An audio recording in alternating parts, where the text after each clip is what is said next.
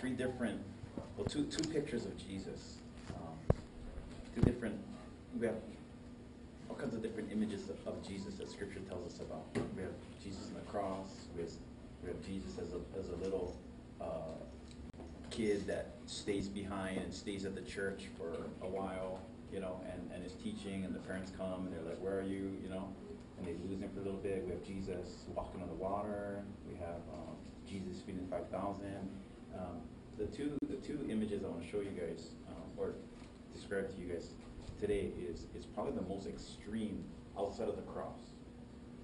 Okay, so most people uh, understand Jesus to be loving and kind and gentle and patient and enduring, right? Yeah. Okay, right? You pray and Jesus hears you, right?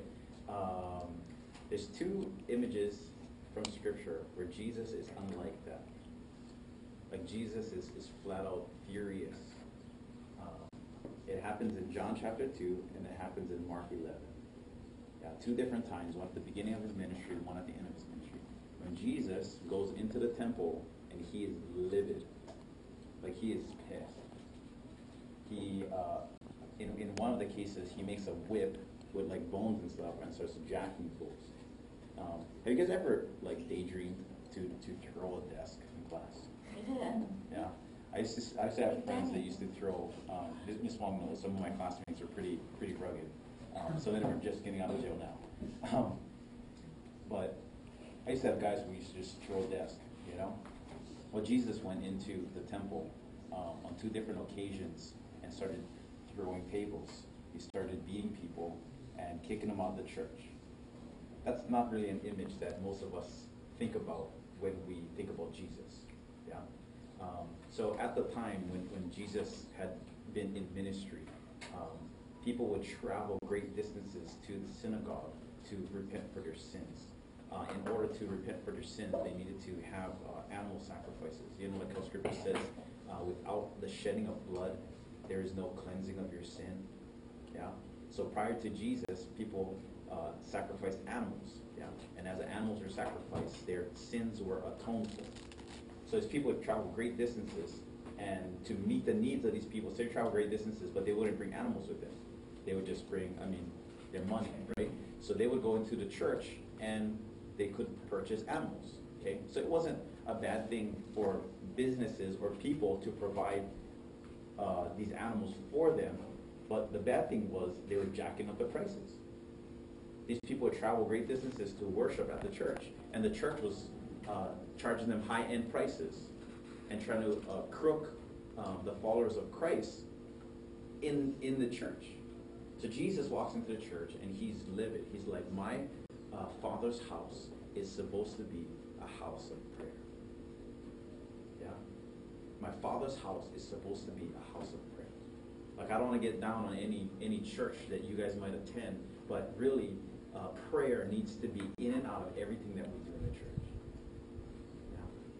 before church, after church, during church. Like uh, we kind of just be praying all the time. Like you know, like sometimes you got to share a message. You know, it's good to praise. It's good to sing songs.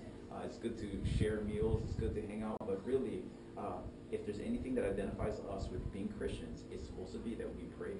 Like if you believe in God, you're supposed to be somebody who prays. Because that's the way that we communicate with God. There's no other way, you know? Like the, the premier way that we communicate with God is in prayer. Yes, in praise, yes, in God's word. But pretty much a dialogue with Jesus, yeah, prayer is the utmost. Okay, so that's one image, like angry Jesus. Okay? Pure, but angry. Because what his father's house was created for wasn't what it was being functioned as. Okay? Another image. Uh, Luke chapter 10. Jesus sends out, uh, or Luke chapter 9, Jesus sends out the 12 apostles. Okay, so 12 apostles go out. He gives them power to cast out demons. They go out there, they, they preach the gospel, they cast out demons, they come back, they're super excited. Chapter 10, Jesus sends out 72 other people. So not the chosen 12. He sends out 72 other followers. And he gives them um, uh, a short four-step process as they go into these towns. Yeah. The first one says, he, when you go into a town, uh, speak peace to it. Like speak blessing. Yeah. The next step, he says, is to uh, build relationship with the people. So you go into a town, you speak peace. If they say like, hey, come inside, stay at my house, go in and stay at their house. If they offer you um, uh, water and food and a night to stay, stay there. Yeah, so you build relationship. The third step, he says, meet the needs, heal the sick.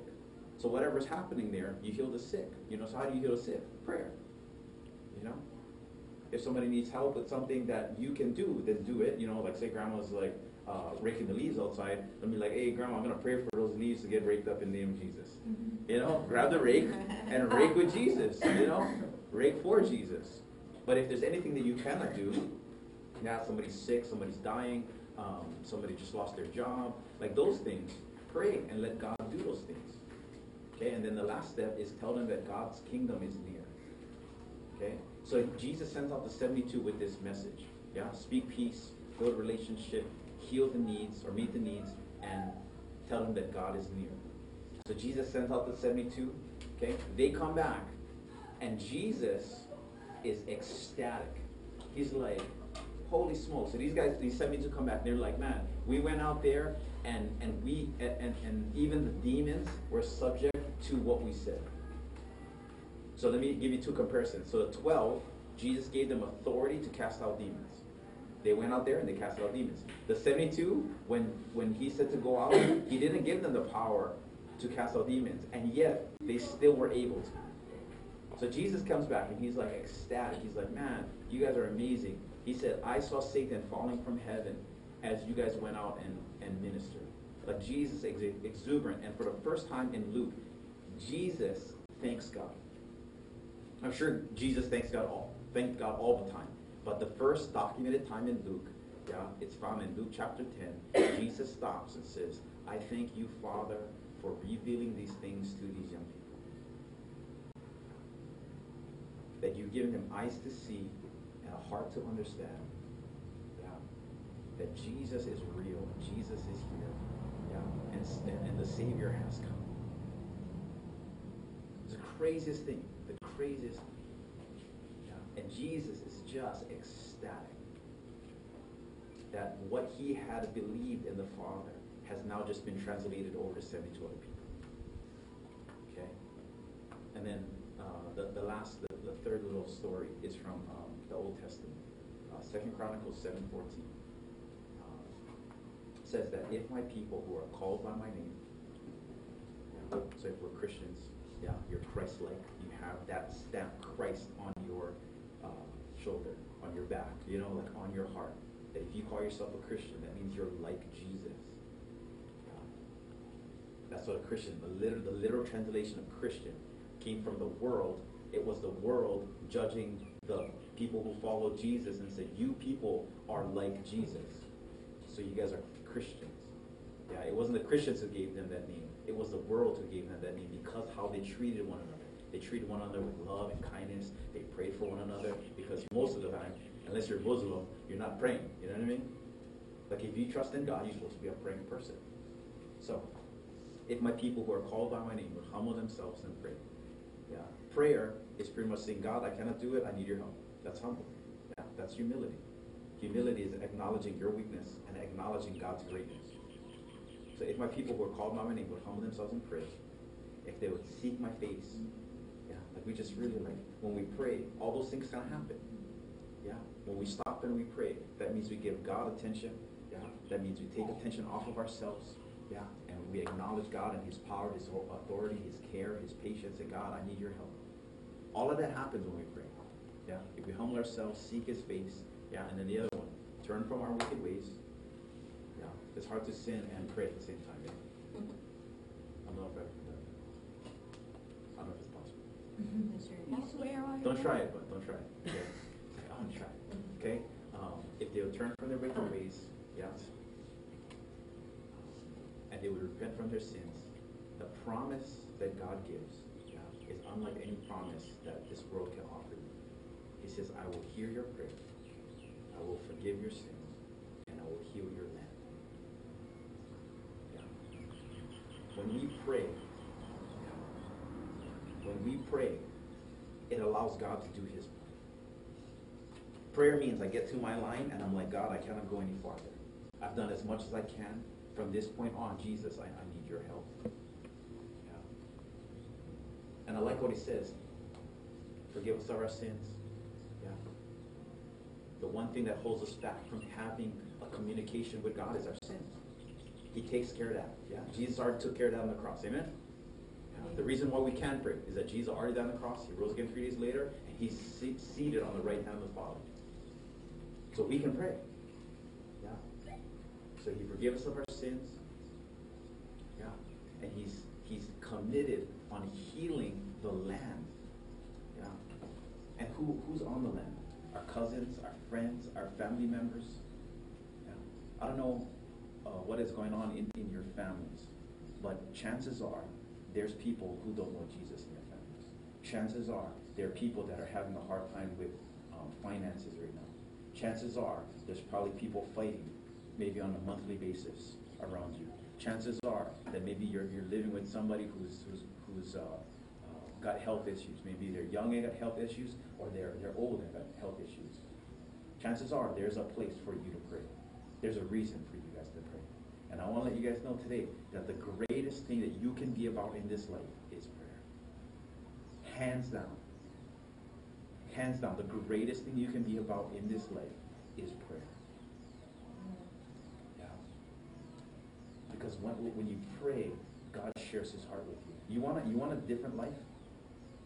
Get the, get the Father heart of God. Yeah, I remember last time I came here, I, I challenged you guys to pray uh, prayers that take a long time to get answered, right? Because our prayers are stored up in heaven, right? Oh, yeah. Go ahead, go ahead. Right? Remember last time I came, I said, uh, uh, what, what's in heaven? Like we're not in heaven, but what part of us are in heaven? The bowls, yeah? The offering bowls of prayer are in heaven. And we can fill those bowls with our prayers of praise, of need, of thanksgiving, like whatever it is that, that we need to be praying for. Like our government. You guys ain't praying for our government. This is one of the gnarliest elections, like Keone and I were talking about last night. Probably one of the gnarliest elections that our state, I mean, our, our nation has ever had to go up against. Like I don't think we've ever been so polarized between extreme like non-freedom, non-religion, non-Christianity to like full-on liberalism. Like I don't think this election has, has ever been uh, an election like that. And we gotta pray. Jesus um, taught Paul, and Paul taught us by saying that we should pray for our government, we should pray for our officials, we should pray for our nations. Yeah, we gotta be praying for those things. Why? because it releases God to do the things that He can.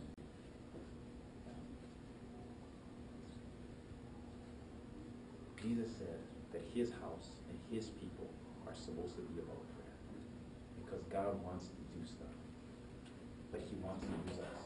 I mean, God is God; He can do whatever He wants, right? But there's a crazy blessing that God offers us by allowing us to partner with Him in this life. God sits on the throne. He doesn't need me, and yet he still chooses to use me. A good God, could God have shown up today and gave this message? Yeah. Why didn't he? I don't know. But for some reason, he chose me. You guys get it? That God wants to be in a partnership with us. And when we pray, we participate in something that is so much more divine than the real. Yeah. Um, in Second Peter, and I was going to end with this. Second Peter, um, Peter says that I walked with Jesus, I talked with Jesus, I saw Jesus in the real. He says the one thing that I know more than that is God's Spirit living in me. That when Jesus comes and he speaks to me, Go read it. Second Peter, yeah. It's, it's the, the most craziest thing I've ever heard. Like Peter says, more than walking with Jesus and talking with Jesus is the oh. fact that Jesus isn't around with me, and then he comes and he gives me a word. He comes and speaks with me, and I get to speak with him. One of the greatest gifts that we have in this life.